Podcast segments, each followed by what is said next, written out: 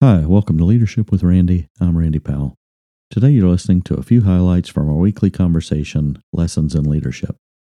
I want to be clear that whenever I see people doing the great resignation, when they're resigning, um, it's not usually from a place of peace and it's not usually from a place of, well, you know, I just think I'm going to quit my job today. Like I'm going to go out there and find my purpose and I'm going to just have this great, um, this great experience. You know, most of the time, when people get to the point that they're going to resign without already having another position lined up, there's a lot of um, emotional discomfort that comes with that. We're discussing career transition and the great resignation today with Melissa McClung, author of Mind Your Career How to Job Search Like an Entrepreneur Without Becoming One. Melissa discusses trust, weaving your skills and competencies into your purpose, and the frustrations of the hiring process. Let's go hear more from Melissa. Yeah, you know, so I actually even have a, a chapter in the book called "The Book That Changed My Life," and um, the book that I really, um, I, I, really resonated with strongly was "The Lazy Genius Way" by Kendra Adachi. It's about a prioritization of the things that are the most important to you and quieting all of the external voices that say, you know, this is what you should want, this is what is important to everyone else. And it's really about identifying what are those things that are important to you in your ecosystem, to the people who you're interacting with. And I think that's the spirit of this book. It's applying some of those similar concepts to the job market. It's about saying, you know, what are your work values? What are the things that you bring to the table that nobody else can bring to the table? Um, how do you want to use those skills? Um, but taking it less from a self only focused perspective and then taking it out into the world and saying, you know, how can I use these to solve problems for other people? How can I use this to serve other people? How do I get on board with the missions that other people have? And by doing so, really be able to launch my career in a different place um, with a lot more passion. And I do see some people who are leaving, especially healthcare, um, because there was a breach of trust between the administrative staff and the, the frontline staff. Um, and I'm seeing that in pharmacies. I'm seeing that in even to a certain extent, like retail environments too, where there was a loss of trust. I think in terms of why people are leaving managers, like where the trust broke down, with that, a lot of it is about responses to external events. When I talk about you know well what are you looking for? What's really important to you? What are those values? A lot of the things that come up a lot is trust flexibility and it's about that ability to work within passion.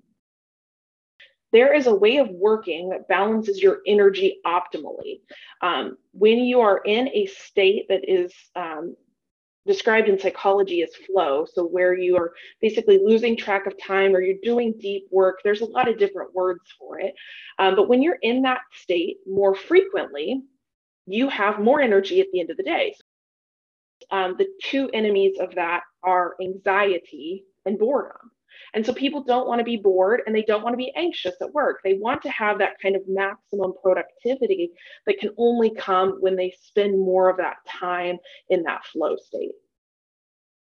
That one on one personal relationship with the person that's hiring you matters perhaps even more than the um, than the mission of the company. And I'm not going to say that the mission of the company doesn't ever matter because it does. So we talk a lot about skills. We talk a lot about competencies, um, and we say, okay, well, what what other jobs other than the one that you were doing uses these, and doesn't use these other ones that perhaps you don't want to be hired for? The hiring process loses a lot of people, um, and I think that there are ways of setting up your hiring process in a way that both gets you the most effective employees without um, making people think they're jumping through too many hoops.